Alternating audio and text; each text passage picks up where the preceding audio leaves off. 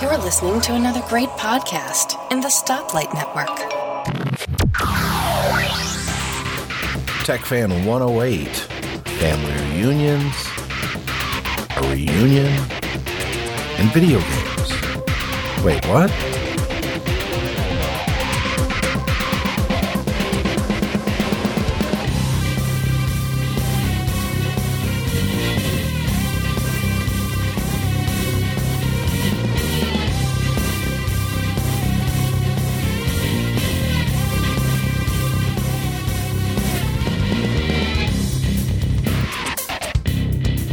Hey everyone, I'm Tim Robertson, and it's kind of a reunion show. David Cohen and I are finally online at the same time.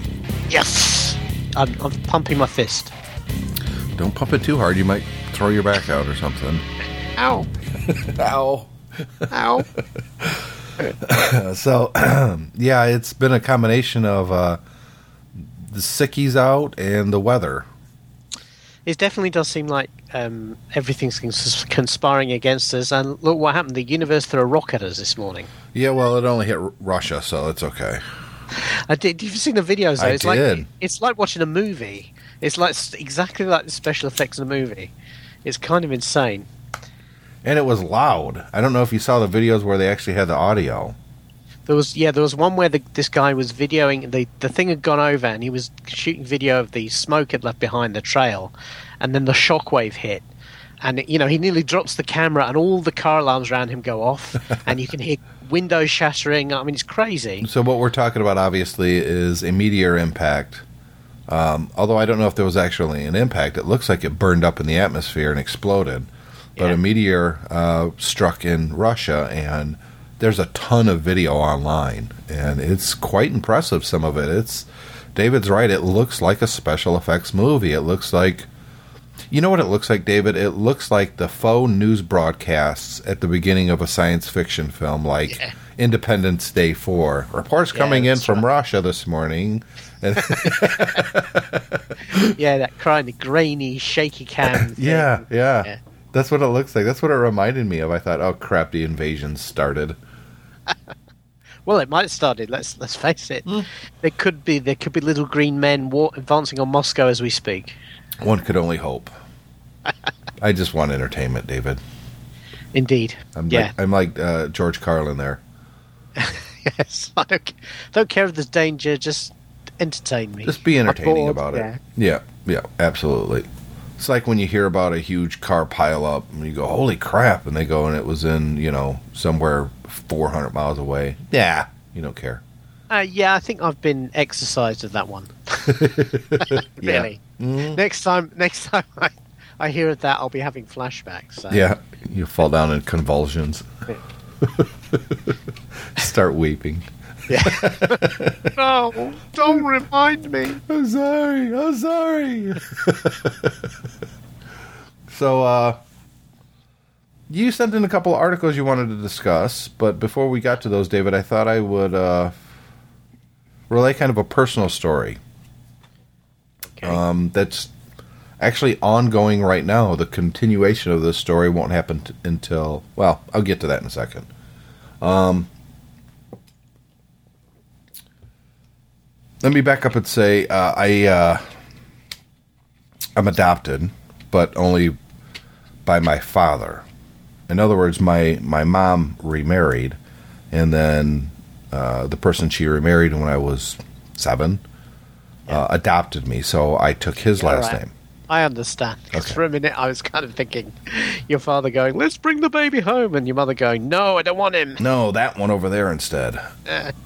And so, uh, you know, uh, so I knew that the the man who raised me, the man who I consider my dad, and that will never change, uh, wasn't my father. And I knew who my father was. Um, you know, I lived with him for the first five years because my mom, two weeks after I was born, had a massive stroke. And I didn't live with her until I was five years old. So growing up, this other guy named Cleo, who I always thought was, you know, that's that's my mom's first husband, that was my father. Well, I found out when I was in my twenties, not so much. Right. so uh, I, I didn't know who my father was, and I didn't really care. Like I said, I was raised by my dad, and that was I. I didn't have any biological need to blah blah blah. You know, Yeah. that was my dad, and uh, I was happy with that for a long time. But uh, a cousin of mine told me that she actually had met my real father because she knew who he was too, and that he was working at a bar. And that did pique my curiosity. So Julie and I went to this bar, and it turned out he didn't work there, but the bartender said he actually owns this other bar not very far away, and I went there and I actually met him for the first and only time. And he was nice enough. And Julie said, as soon as she saw him, Julie said, "Yeah, that's definitely your dad, your your biological father." And uh, you know, I met him, and this was like 2005, 2006, probably. And all was fine, and my curiosity was sated. You know. Yeah. Well, over this last summer, uh, as you get older, obviously health concerns, especially when you have kids, become more prominent in your mind. So I thought it might be a good idea to reach out again and maybe get some family history on my father's side to see if there's anything that we should keep an eye out Yeah. for myself and for the kids. And uh, that bar had closed. And I didn't have any contact information on them or anything. So, what do we do in the summer of 2012 when we're trying to find someone, David? Well, I suppose hit hit the net. That's what I did. And um, I found his uh, obituary from 2008. Wow. And I was a little sad. I mean, I didn't really know the guy, but he was my biological father. Mhm. And uh, I was a little bummed out, but there was a couple names on there, relatives of his, that I thought, well, maybe I can reach out, you know, to, to one of these people.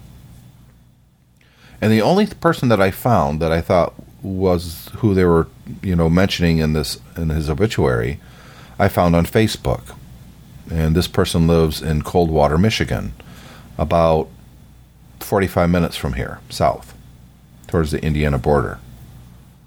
And so I sent this person a message in July. And it was a simple message uh, Are you related to so and so? And But I never heard back. And honestly, I kind of forgot about it. You know how Yeah. things go. Yeah. So I didn't think much about it until about a week and a half ago, where I get uh, an, a reply to that email on Facebook. And this lady writes, Yes, he was my brother. Um, did you know him or something like that? And I wrote back, I said, Well, I only met him once. Uh, I'm his son.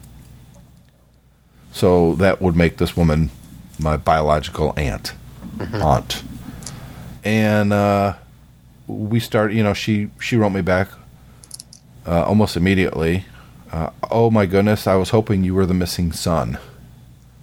Wow. The missing son. That that kind of makes makes it sound like you've been talked about around the kitchen table a few times. Yeah, right. That's what I thought. That wow, do all these people now know who I am, but they didn't. No one knew my name or anything. I had no idea. So then I get a friend request a couple days after that from someone that I, I have no idea who this person is. But then a message pops up as I'm asking myself, looking at the friend, friend request, who is this person? A message pops up and says, Hi, I'm your cousin. Well, this is the daughter of the woman that I had been speaking to on Facebook. Wow. And we had a nice long conversation two days ago via Facebook chat. Um, she had no idea anything about me. And she asked me, Have you met any of the other family members like your brothers? And uh, that's kind of weird for me because Well, I've, yeah. I've been an only child my whole life. Yeah. But it turns out I have brothers, David. And none of this, of course, would have happened had it not been for Facebook. Yep. And so right now there is a tentative plan for me and Julie and the younger kids to go down there on Sunday, um, and and start to meet some of these people. So it's like I said, it's kind of an ongoing story. Sunday is the continuation of it, and uh, I'm happy to discuss it here on the show uh, and update people if if anyone's interested. But you know, I know Facebook has a bad rep. I don't like a lot of things about Facebook. Uh, I I think they're kind of slimy and evil. But I think anything that gets that big gets a little bit slimy and evil. Yeah. Um, but it's it's a different slimy and evil in that the it's very personal information about yourself, pictures and demographics and your likes and dislikes and you know, Facebook is using that information to make money and to sell you advertising. Yeah, I guess the you know the the downside of Facebook is that they probably monitored this whole set of transactions and they've probably optioned the movie rights for it already. Yeah, well, it depends on how it goes. If, if I get killed, then it, it'll make a good movie. But I Yeah, thought, well, you know, it's you know. I- it's an interesting story, and it has a, a tech related, you know, whatever to it. So So I'll be interested to see how it goes on, and uh, good luck with uh, meeting up with them. yeah, I'm kind of I, I don't I don't want to say I'm excited. I'm not really excited about it. I've got a family, and Yeah. uh, I'm not looking to change my life or anything. But I am. I, I would. It would be disingenuous to say that I'm not curious.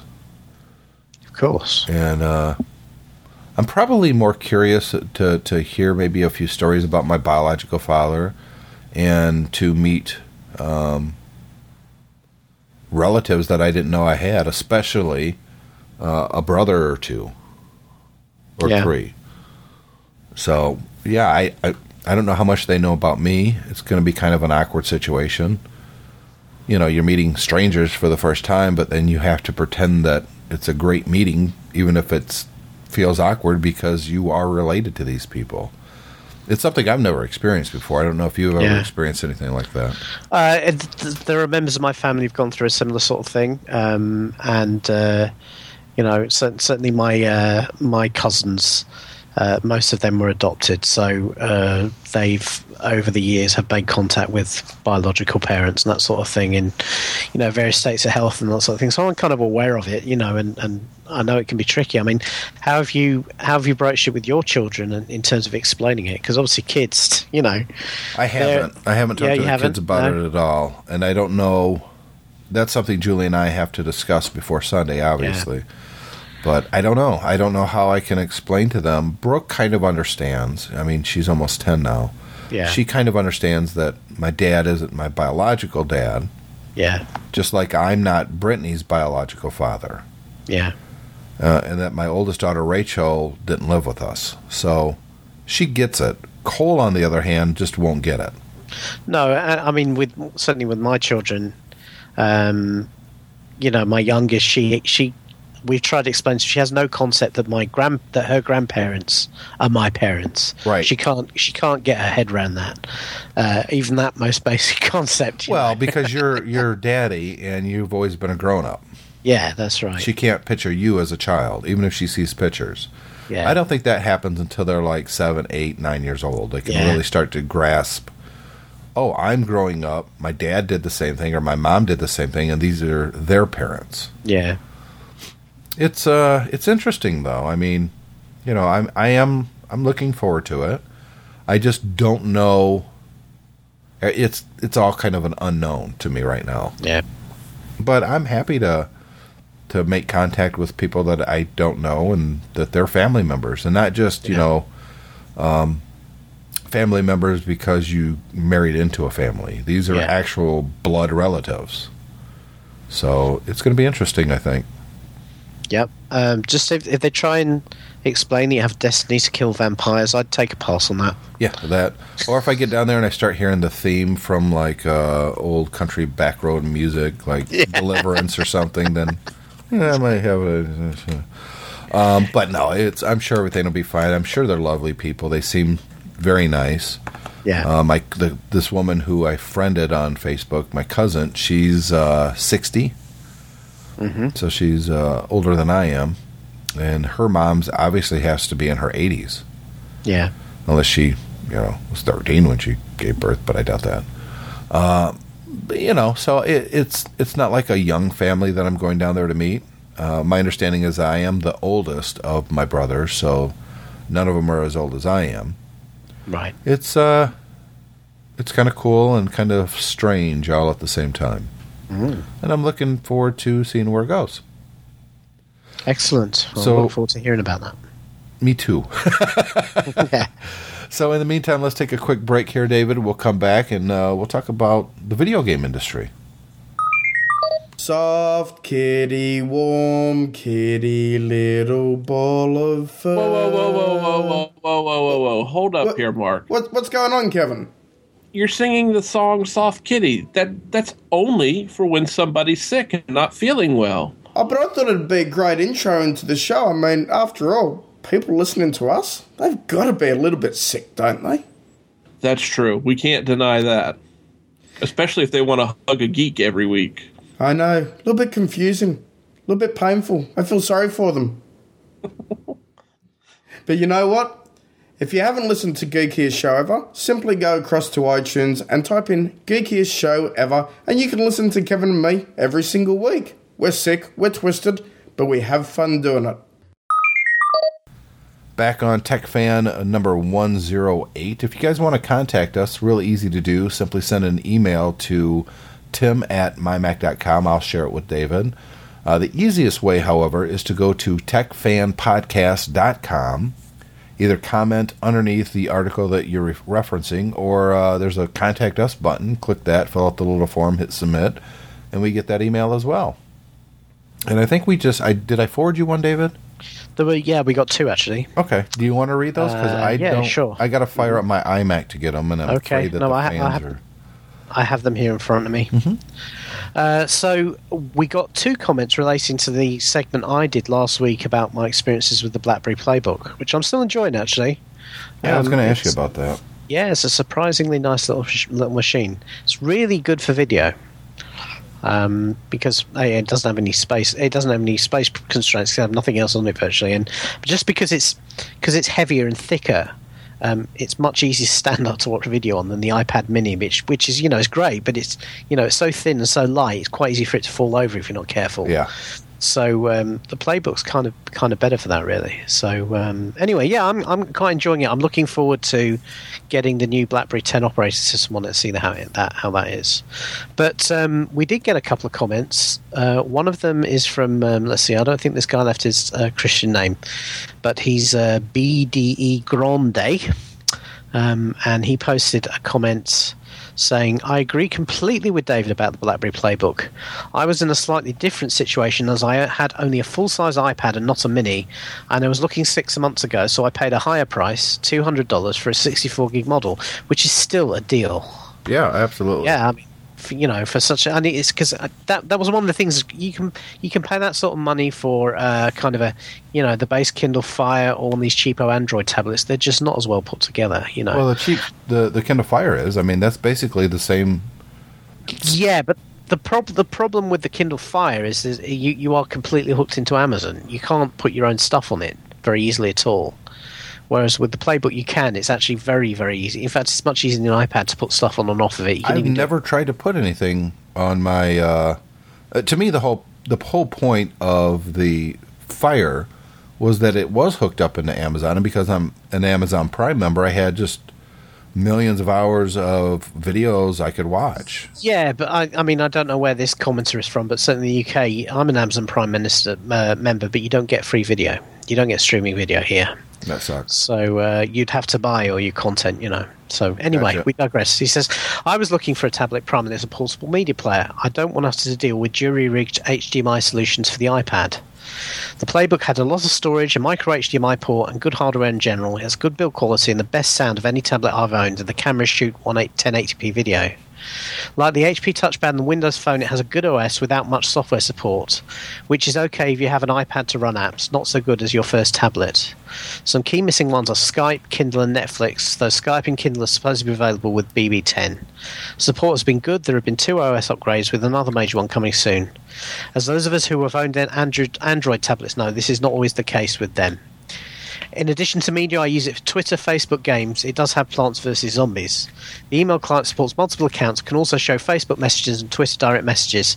I have also have apps for Dropbox, Evernote, Pandora, and Pocket. It also comes with the full version of Documents to Go. Most tablets have a trial version.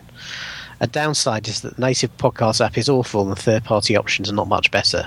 I love the small form factor. I'm sure my next iPad will be a mini.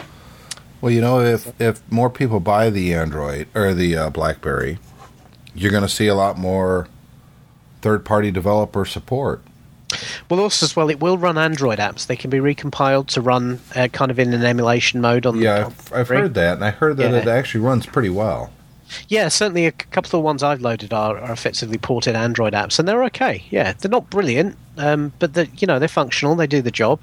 Um, so uh, yeah, it's it's it's it's an interesting alternative option. I certainly think for the money, if you're looking for, I kind of I, I have adopted this attitude now when people ask me for a tablet. If if somebody says to me, "Well, I just want something for," you know, to basically do the same thing a netbook would do, I'd recommend they buy one of these rather than uh, than maybe a Google or a or a Kindle.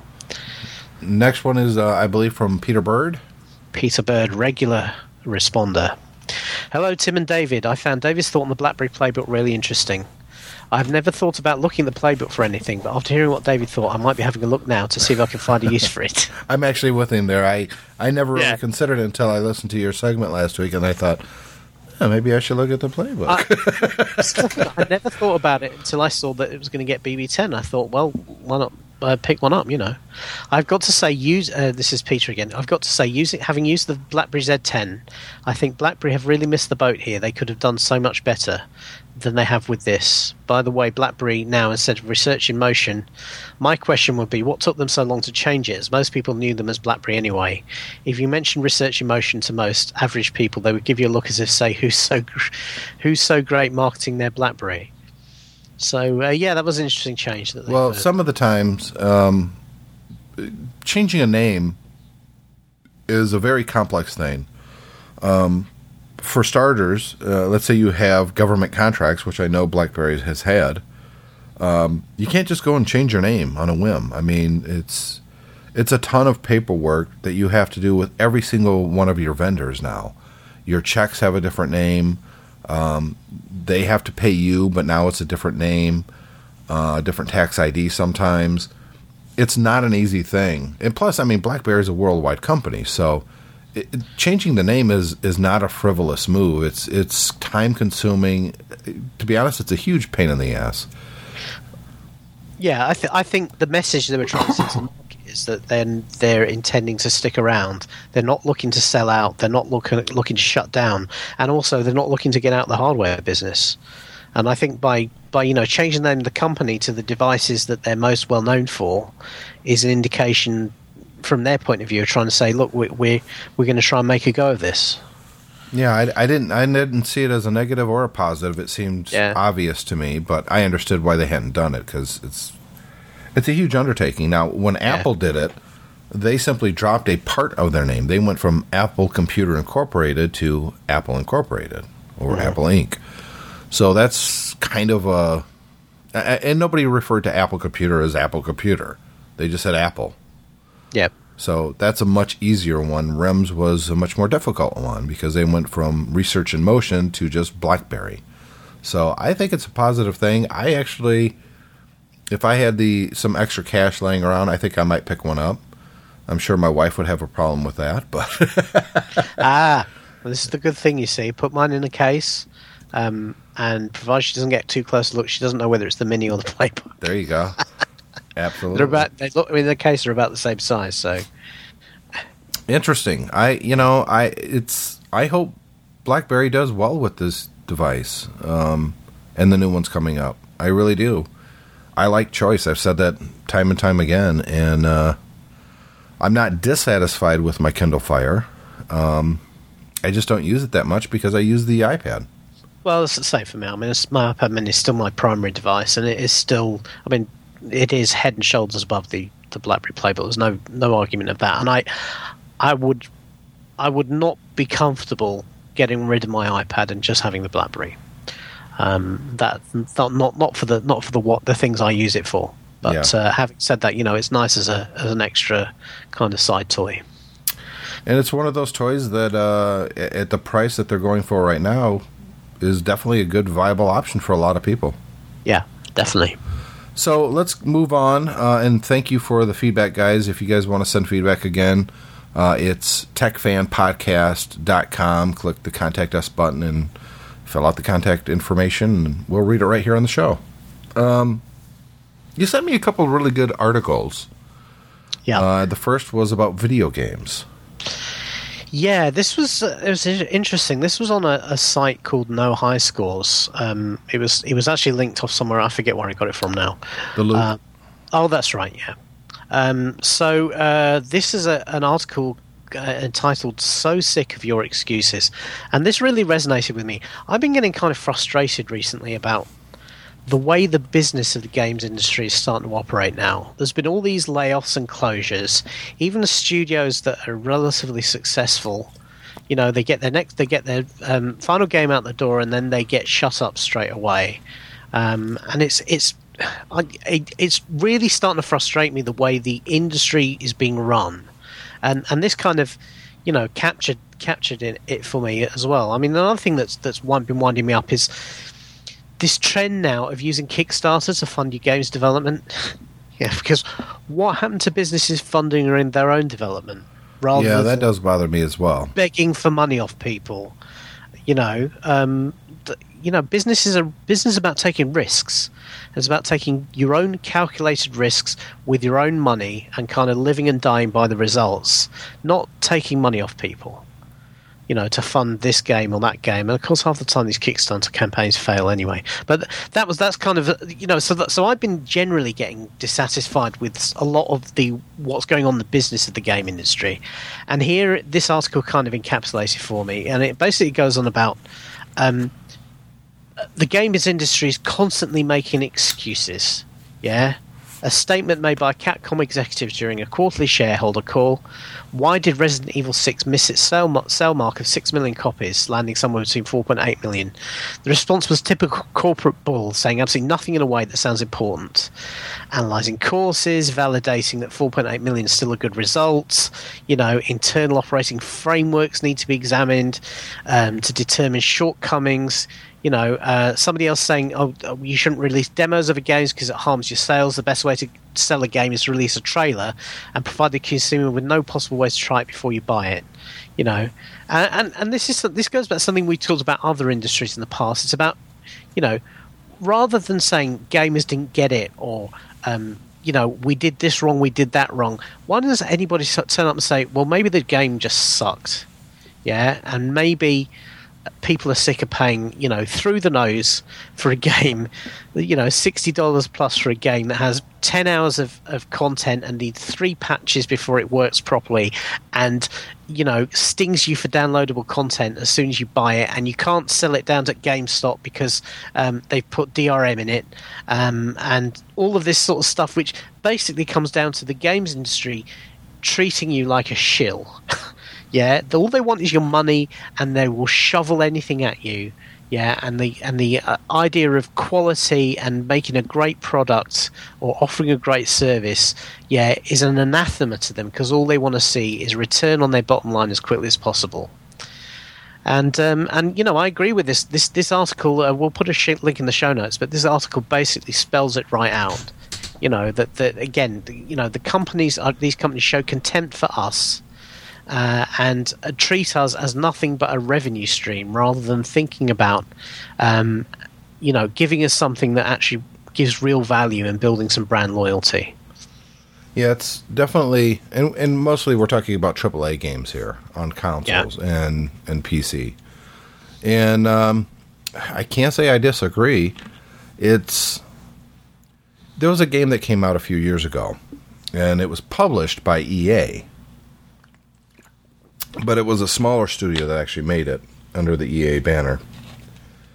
and I couldn't tell you the name of the, of this uh, studio right now, but the game was called The Saboteur, and I love this game, and uh, it was kind of a, an open world type of game, which I'm a sucker for to begin with. But it took it took place in France, and you are a saboteur. Uh, I'm gonna say from Scotland, but he might have been Irish. I forget now. And he's behind enemy lines in France, and his job is to liberate different areas of uh, of France or, or more. There's a court, there's a countryside, but there's also you know you're in uh, Paris most of the time, Yeah. and uh, it's all in black and white except for the color red, so you can see like the Nazi swastikas from a distance. And as you liberate different parts of the city, the color comes back. And the graphics were great. The gameplay was fantastic. I just love this game. My problem with the game was uh, within a week of this game coming out, EA just closed that studio down.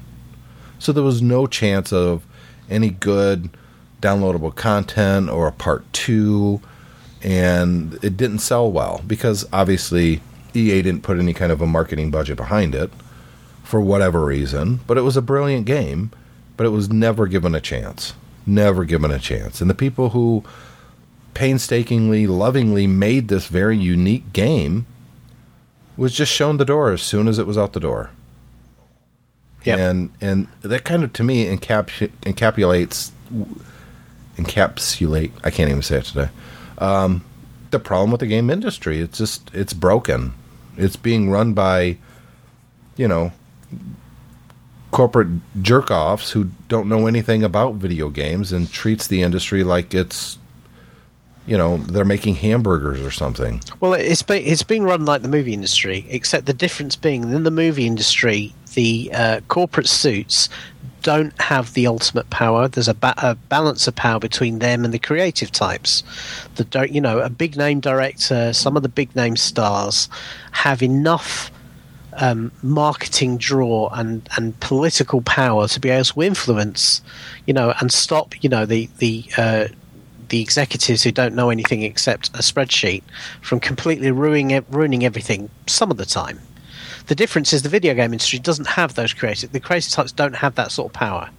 So basically, they are completely beholden to the corporate suits, and that's then again, it's all about getting a return as quickly as possible, um, and you know, treating treating the uh, basically it's treating the game player with no intelligence. If, you know, assuming they have no intelligence whatsoever, that they're just uh, enthralled to whatever the latest franchise is you know, and um, and turning out, yeah, and and the problem is we participate in it because there are games that are terrible that are released, and yet they still make a lot of money. Yeah, re- I, you know, I didn't play Resident Evil. What was it? Six. Yeah, I didn't play it. I didn't buy it. I had no interest in it. And it's part six. yeah, After wh- it's like, really? I- If Yeah. I wasn't interested in part one, am I really hanging around for part six at this point? What do you, could you be doing something else that's kind of unique? Could Uh, you yes, could you uh, look at see what's popular and what people enjoy playing and maybe put a spin on something like that? So give us I- something yeah. different. I don't think really any series should go as many as six different variations. It depends know? on the type of series, though. I mean, that's a very. Um, it's not broad enough to have a lot of comeback power. Yeah, and I, but I, I think I think any series that does go that long has to show some innovation, and it, you know, it just can't be more of the same. Let's face it, we all know Resident Evil games are, you know, they're Kill. they're shooting zoom, zombies Right. in the dark. That's what they are. Yep. Yeah, and there's no need for six versions of that. It's just like you know, Modern Warfare, Call of Duty. At the end of the day, they will keep on plugging. You know, they're on four or five of those now. If you count the um, the uh, the Black Ops games, not really. I mean, is there much more that can be sort of presented to us as a gaming environment in that? No. But yet, there's always going to be people who wants to have the first-person shooter looking like, you know, with very high polished graphics, and they've been playing it for 18 months the same game. They want some. They want to play the same type of game. They just want to see different scenery. They want to Yeah, well, different you know, weapons. yeah, and, but yeah, but but the thing is, if it's just different scenery, different weapons, the same gameplay, should we be paying sixty dollars for the next version of that? if that's the kind of game you like, yeah. I mean, I don't think you can look at Call of Duty and say, "Oh, it's it's a colossal failure." Is that the one that's the big one right now, or is it? That's the big one. But you know what? It will fall because all of these. Well, sure, things are- there's- there's cycles. remember how big guitar games used to be? Sure. Well, yes and no. That that was about a two and a half year span, and then they were dead. Yeah, but they sold. You know, they sold. They were, and at the time, they were also talked about by the suits as the, you know, the new thing in the games industry, because you know it would bring different people in, and it was a way to sell music. And sure enough, they tried to monetize the music in the games. They tried to monetize the peripherals. They tried to bring, you know, big big name acts in. They did the Beatles. They did Metallica. They did this, that, and the other. And the thing still withered on the vine because at, the end of the day, people were were saying, "Well, we're sick of playing the same game in a different box." And the, the I think the issue with the issue that, that this kind of article brings out is is stop the game industry stop making excuses and be realistic. Is that um, you know there are other platforms, there are other options now.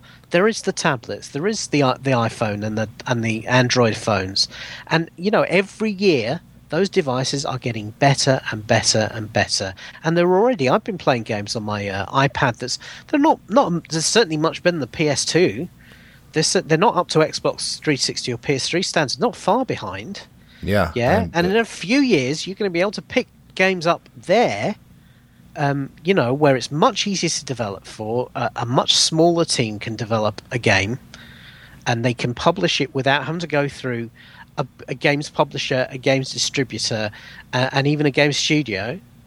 And they can publish a game, and they and they can, you know, they can really eat these guys' lunch. And I think that's the, another part of this article that really kind of uh, I agree with 100% in that if you're a small developer, uh, 1 to 20 man team, say, and you want to publish your game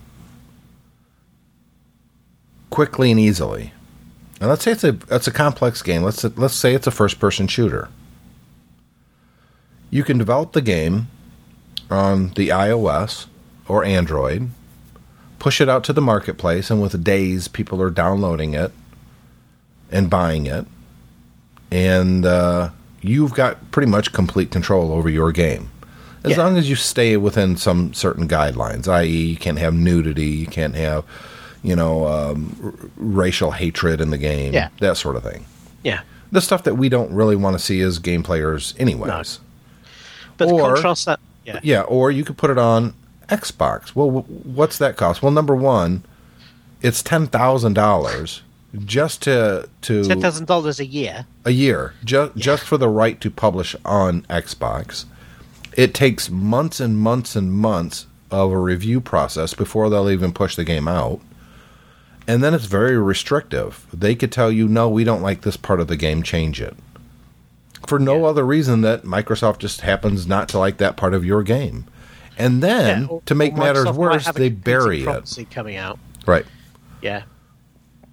Yeah, know- and then they yeah they bury it in some ghetto part of the Xbox Live. Right. They do no marketing for it. Yeah. and your game does nothing. And you're you're ten thousand dollars, not to mention how many man hours just to create the game. You're ten thousand dollars in the hole before you sell one copy. Yeah. One copy, or you could pay ninety nine bucks to get to become a, a developer on iOS. Hmm. Let me let me think about it for a while. It, it's No. it's ridiculous, and I don't think Microsoft, Sony, or Nintendo get it.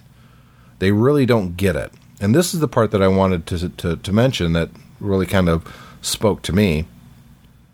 Apple, right now, could very easily destroy Sony, Nintendo, and Microsoft in one fell swoop by making a console that's iOS.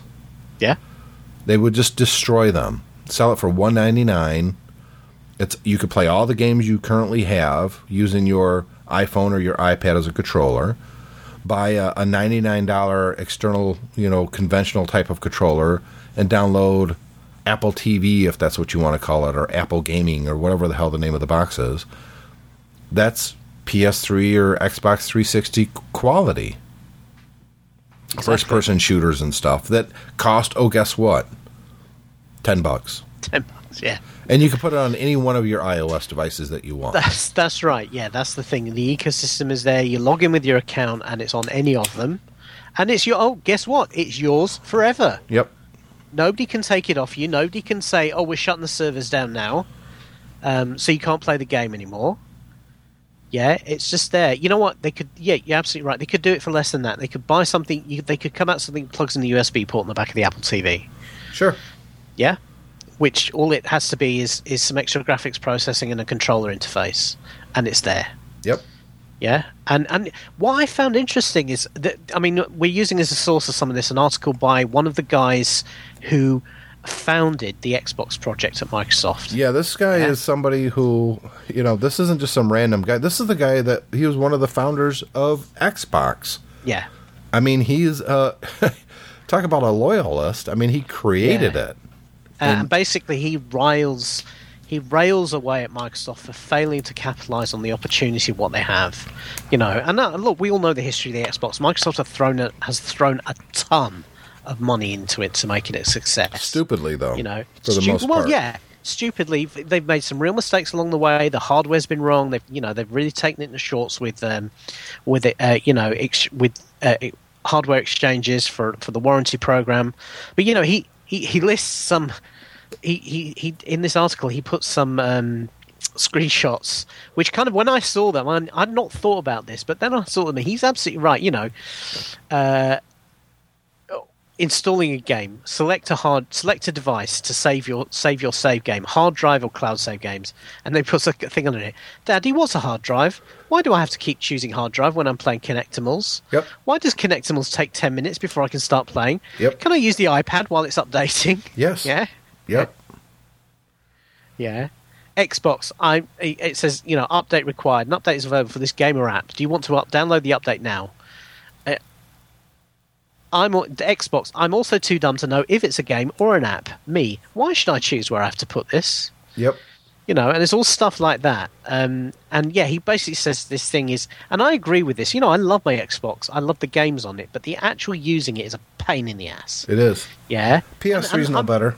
No, you have the same things on PS3. Yeah, but I'm looking at it now. This thing is enormous. Mm-hmm. Yeah? I'm not putting this under my TV. Mine's in my office. I would never put this in my living room. It's too loud, it's too big, it's too noisy. Yep. And I certainly would not put it under my TV as a games device and also a media player when I can have a puck size Apple TV, yeah, that does most of the same media things but doesn't heat up, you know, is tiny, can shove it out the way when you're not using it, doesn't use the cables that go in the back of the Xbox 360 are ridiculous. They are. These huge, great big plugs. It's got a power adapter, yeah, that's bigger than the power adapter that powered my first laptop in uh, 1984. The power adapter on the Xbox 360 weighs more than my iMac does. Yeah, it's ridiculous. It's this huge, great, clunky thing, and you could put up with that if if the hardware was fabulous, but the hardware's crap. But The you also have to remember, in, in fairness, the 360 is eight years old. Yeah, but it's eight years old, and here it still is. It's not Well, but they're replaced yet. com- Well, no, they are replacing it this year. I know, yeah, but after eight years, Well, I, that's been the traditional Yeah, trajectory of consoles But for the you're not past telling 20. me they could have spent some money on whittling this down to something a bit more re- respectable in the meantime. Well, they did somewhat. I mean, the uh, the arcade versions are a little bit smaller. They are definitely quieter, and they don't get as hot. But yet, we still have huge power bricks connected to them, and Yeah. and, the, and the cables are so thick you can't do any kind of real cable management with them. Mine is mine is horrible. I've had to break off the plastic shell on one of the cables to fit it into the space where it goes. Um, you know, the cables aren't long enough. Some of them. Um, yeah, it's just it's just a nightmare, complete nightmare. It is absolutely. You know, And- and, and the- this Go ahead. yes, this so this is the guy who was involved in getting this out, and he feels that the custodian of it um, has completely failed to deliver it. You know, um, and and what I found it so interesting about this article is the numbers. The numbers. Xbox 360 sold 9 million units in 2012. Yep. Right now, that's a big decline from where it has been. But you know that means in total over the eight years it's out, yeah, there's probably what 45, 50 million units. The Xbox 360. Apple sells that for iPads in a quarter. At the same price point. exactly. yeah. What I'm saying is, is you know, going back to that thing about developing, yeah, you've got an audience of what 40, 50 million Xboxes where it's really hard to get your game in front of it, in front of people, or have you got an audience of, of what 200, 300 million iOS devices if you if you go for the iPad, the um, i iPhone as well as the iPad.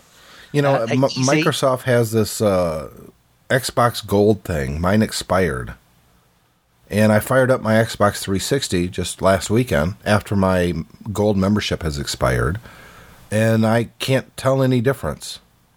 I don't I don't see what I'm missing that I need to spend hundred dollars uh, a year to become a gold member again for. Well, hundred dollars a year. All it basically does is let you play online with other people. Yeah, and I don't you do that anyways. So, well, I, yeah, a lot of people don't. I don't either. But the point is, I mean, uh, there's a there's a screenshot here as well. It always says to you, an update is available for this game or app. Do you want to download the update? Download now, cancel. And it says, if you decline this update, you'll be signed out of Xbox Live. And the caption goes, me, 4 meg. Gee, thanks for that info. Wait, what? What are the consequences of being signed out of X, Xbox Live if I don't update? yeah, And, you know, who the hell knows? And one of the problems with the Xbox is every 18 months, Microsoft comes out with a brand new user interface. And it takes people a month to get used to it and finding out where things are again. It's ridiculous. You know, I, it's I, I totally agree with the article on almost every aspect of it. And my only hope is that the next generation will be better, but it's not. We know that Microsoft and Sony and Nintendo are going to become very restrictive on DRM so they can kill the used gaming market. Which is I, I which is don't what I don't understand that decision on any level at all. Well, that's what the music industry tried to do Yeah, and that didn't work out piracy, too well. and look how that worked out. Yeah.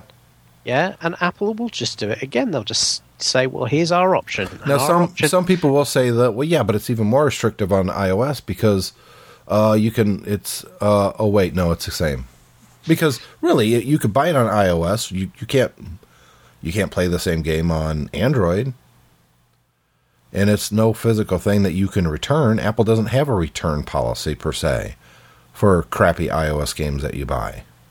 You're just stuck with it now. Yeah, but the point is the prices are less. That's what it is right there. Yeah, If, You know. if Apple comes out with a console or a TV or whatever the hell it is that can play games, console quality games, and they're almost there right now with their iPad. Um, I think Nintendo and I think Sony and I think Microsoft are in massive amounts of trouble with their gaming initiatives. and I would say, you know what, Xbox 720, whatever it is, if the games are 20 quid each, thirty dollars, yeah, I will stop complaining. I won't care about resale because that's really as much as I want to play on a game. yep, I agree Yeah. with you. You know, I don't want to spend uh, forty-five pounds, sixty dollars on a No, game. it's I too can't much. afford it. I can't afford it, Frank. Well, you can't know take the been- risk that you're going to spend that much money. It's a it's a shitty And- game, and, and I sh- could spend the same amount and get sixty games for my iPad. And and the problem is, is even if the game is very, very highly reviewed, that doesn't guarantee that you're going to like it. Right. Yeah. You know, there are plenty of games I've bought in the past which have, have got absolutely top notch reviews, and I've played them and I just, I just don't get on with them. And I, you kind of stop with it then. You know? And, then and there's some been a- games that I know that I'm going to enjoy. For instance, if it's a GTA game, I know I'm going to get my money's worth. If it's a Ratchet and Clank game, I know I'm going to really enjoy it and I'm going to play a lot of it. If it's a Lego game, I know I'm going to really dig it and play it. Yeah. But those are the exceptions to the rule. And not only that, those three those three types of game are very easily del- deliverable on an iOS device. You don't need an Xbox 360 They're, for that. other than Ratchet and Clank, they have all those games on iOS. Yeah, exactly. And what's been eye opening for me is being laid up with this injury is I've played a lot of games over the last six months, six weeks, and pretty much all of them I played on my iPad. Yeah. I have not used the Xbox 360 because it's downstairs. That means me getting up out of bed, coming down, sitting somewhere that's not. Well, yeah, let's be honest, though. Most of the time you're hanging upside down. Exactly. Yeah, it's And, very you difficult know, to. You uh, got to put the but- TV upside down. Yeah, exactly. But um, you know, I, I have the point is that I haven't felt hard done by because I only play games on my iPad. Yeah. I've been I've been you know gaming gaming away as enjoying it as much as I can. But the point is I've not needed I've not Well, you know not as needed much to go as- and do the Xbox for that. As as much as I enjoy the GTA games on the iPad, I enjoy them on a television with a physical controller a thousand times more. Yeah. So there is something to be said that Apple does have to address if they want to be a serious contender in the video game market, especially if you're going to move into the living room. It can't be a piece of glass uh, as your only interactive whatever controller. No, I'd, I'd agree with that. Um, but if they if they get that worked out, and honestly, I think that's a pretty simple problem to solve. Apple is going to eat them eat their lunch, and I'm not saying that as an Apple fanboy or anything like that. I'm simply looking at the market, uh, the developer support, and business acumen. And I haven't seen a lot from Microsoft that says they've got a lot of support in developers because they don't, and yes, they have some in the 360, but how many exclusive 360 titles can you point your finger at? Very few. Same thing with the PS3. Same thing with, oh, definitely with the Nintendo Wii and Wii U, unless you count, you know, uh, the games that Nintendo themselves make. Because let's be honest, those are usually the only ones worth buying on the Nintendo platform. Yeah. So all the developers are rushing to the freedom to do their own thing that the iOS platform and to a lesser degree um, Android and hopefully maybe BlackBerry affords them. You can get very creative. You can't come out with a AAA title as a small team anymore. It's you just can't do it on the platforms, on the consoles. You you can't do it. You can do that on iOS. You come out with a great game on iOS, and you're going to make a lot more money than you'll ever make on the 360. Yep. So, yeah, it's a fun time, David. I'm I'm really, you know, and there's a lot of potential very innovative things coming, you know. Um there's this little cube, I cannot remember the name of it, but it's a little Android device that connects to your television. And it plays Android games and it has a little controller that comes with it. Could that be a game changer? I don't know. Valve is coming out with a console that's powered by Steam that's going to connect to your television and you can play any game that you can buy on Steam, which is all the AAA titles at this point, Yeah. via Steam Play. Is that going to shake up the industry? I don't know. You know, Steam or uh, Valve actually said the CEO said his biggest fear when it came to the home market is Apple. He's not worried about Microsoft or Nintendo or Sony. He's worried about Apple. And I think he's a very smart man to to be afraid of that. So I, I think so too, and uh, you know, I think I think it's there for taking, and, I, and I'm sure Apple has stuff in the works. I think they're just waiting for the right time to make the move. Well, I think they're going to let Nintendo and or uh, Sony and Microsoft do whatever they're going to do first. Now, up first, obviously, was Nintendo with the Wii U, and it's been a dismal failure. It's really not selling well at all. It's not it? selling well at all. The last month in January in the U.S., and they actually gave them an extra week of sales, um, less than 100,000 units, and actually it's turning out to be less than 50,000 units in the U.S., which is dismal. That this we're talking about a brand new Nintendo console, and nobody is buying it. I want one, but not that badly. it's like yeah, in, wait. In January, there's, there's an article just come out about an hour ago. In January, they sold 57,000 Wii U's, um, whereas the Wii in the same period sold 435,000. yeah. So what's that tell you? Yeah, So what's the was- adoption rate going to be? Yeah. So, so people aren't upgrading. I think they were counting on people with the Wii upgrading to the Wii U, and they're just not doing it. No, they're not. And the reason too the ex- Wii U is still selling good is because you can get them for 99 bucks now at some places. Yeah. And you know, if it comes with bowling, you know, Wii Sports, 99 bucks, that's a pretty good deal. Yeah.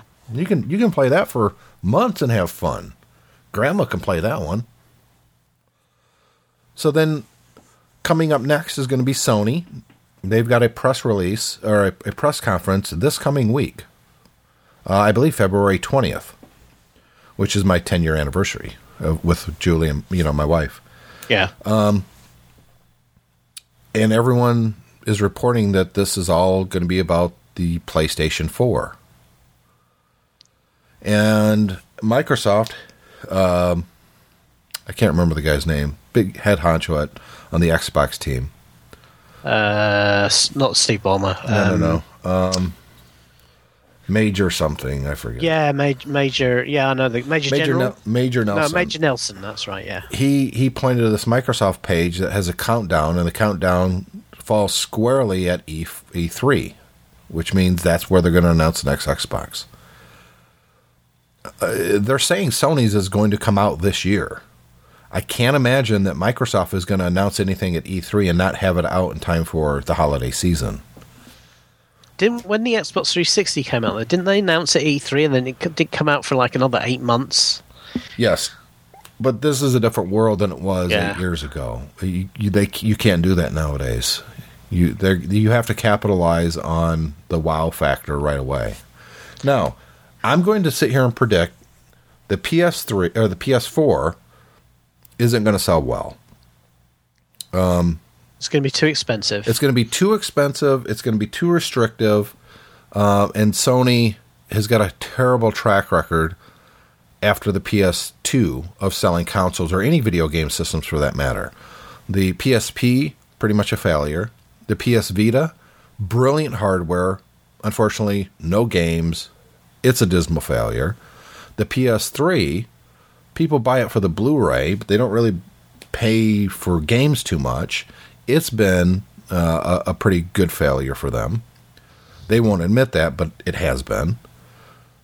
So now we're going to get the PS4. Who who's going to buy that? Other than people like me who are like, oh, the new GTA will be on that, so I'm going to buy it. But for the most Yeah, part, again, it's, it's not going to sell. the problem both Sony and X and Microsoft have with these consoles been out for probably be longer than than people were expecting, is that if you want the new game, GTA, Call of Duty, whatever, well, they're not going to not do that version for the old consoles because there's so many of them out there.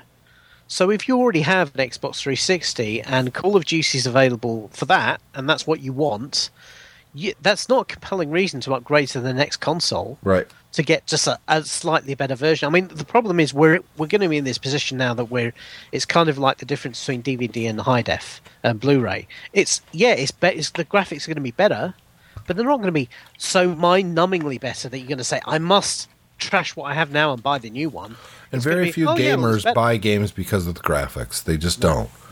Well, t- to be honest with you, I, I, I mean, you know, maybe I'm an old fuddy duddy, but I play games on the Xbox 360, uh, you know, even older games now, and I look at the graphics and I think, well, this is as good enough as it needs to be. You know, anything more than that, um, and you know, it's really, you really are into the law of diminishing returns. Yep. So it's interesting, David. I think it's going to be a, a fun time the next 12 months. I think we're going to be in a completely different place talking about games in the industry in February 2014. I really do. Yeah. I know you had another article. Let's save that for the next episode because we're approaching an hour now. Yeah. Um, and I did want to um, uh, reiterate something I said on the last Tech Fan, as well as the last MyMac episode, that um, I've got 10 years in podcasting coming up next year. And uh, in anticipation of that, we're going to kind of hijack the MyMac show for an episode or two to celebrate 10 years of that podcast in existence. Because, let's be honest, there's maybe less than a dozen other podcasts that's been around as long. Yep. And I'm talking about podcasts that were created as podcasts. I'm not talking about the NPR faux podcast, which is a radio broadcast that then they release later as a podcast. That's not a true podcast. I'm talking about real podcasts that were created and called a podcast from day one. So there's very few out there who's been doing this as long as the MyMac show has been around. And um, you know, we're it's a year away, of course, but I think that it's significant enough that I'm I need some ramp up time to do it. Um, so of course I want you involved in that, David, because you're a big part of that history. Definitely. And uh, so, that's that's going to be next year. In the meantime, uh, again, if you guys want to send in feedback, we'd love to hear your take on the video game industry. Did we not talk about uh, a console or something upcoming that you know about that we should know about? Let us know. It's pod or my Mac. Uh, geez, wow, techfanpodcast.com. Click the contact us button and uh, send us a message. We'd love to hear it. You can also send audio feedback. All you have to do is record yourself and then send it over as an email. Real easy to do. We'll play it right here on the show. Cool. You got anything before we wrap up, David? Uh, probably would say we we missed the re-rise of the Mattel Intellivision. I think that's probably what we didn't talk about. Yeah, yeah. I have to break my old one out of the basement and see if it's. What you mean? You haven't got it up on your wall with the others? no, I don't. Uh, There's only so many, so much space, and you know, uh, looking back on it, I've got two NESs on one shelf already, Yeah. and everything else that's out there, I kind of want out there. Yeah, I I I, I saw um, talking of old video games. I saw Wreck It Ralph last week. Oh, how'd you like it? Uh, oh, that's what a great film! It is. It really, I really, really. If you're a video, I, I know it's been out in the states for a while, hasn't it? And Only just came out here. In fact, it just came out on iTunes this week. All right, but um, yeah, if you're a video games fan and you- and you've not seen Wreck It Ralph, uh, watch it. Not only is it a great film just of itself, it's easily as good as anything Pixar have ever have ever done. Yeah, I wouldn't go that far. I don't Um, no, think I it, I don't think it holds a candle to Finding Nemo.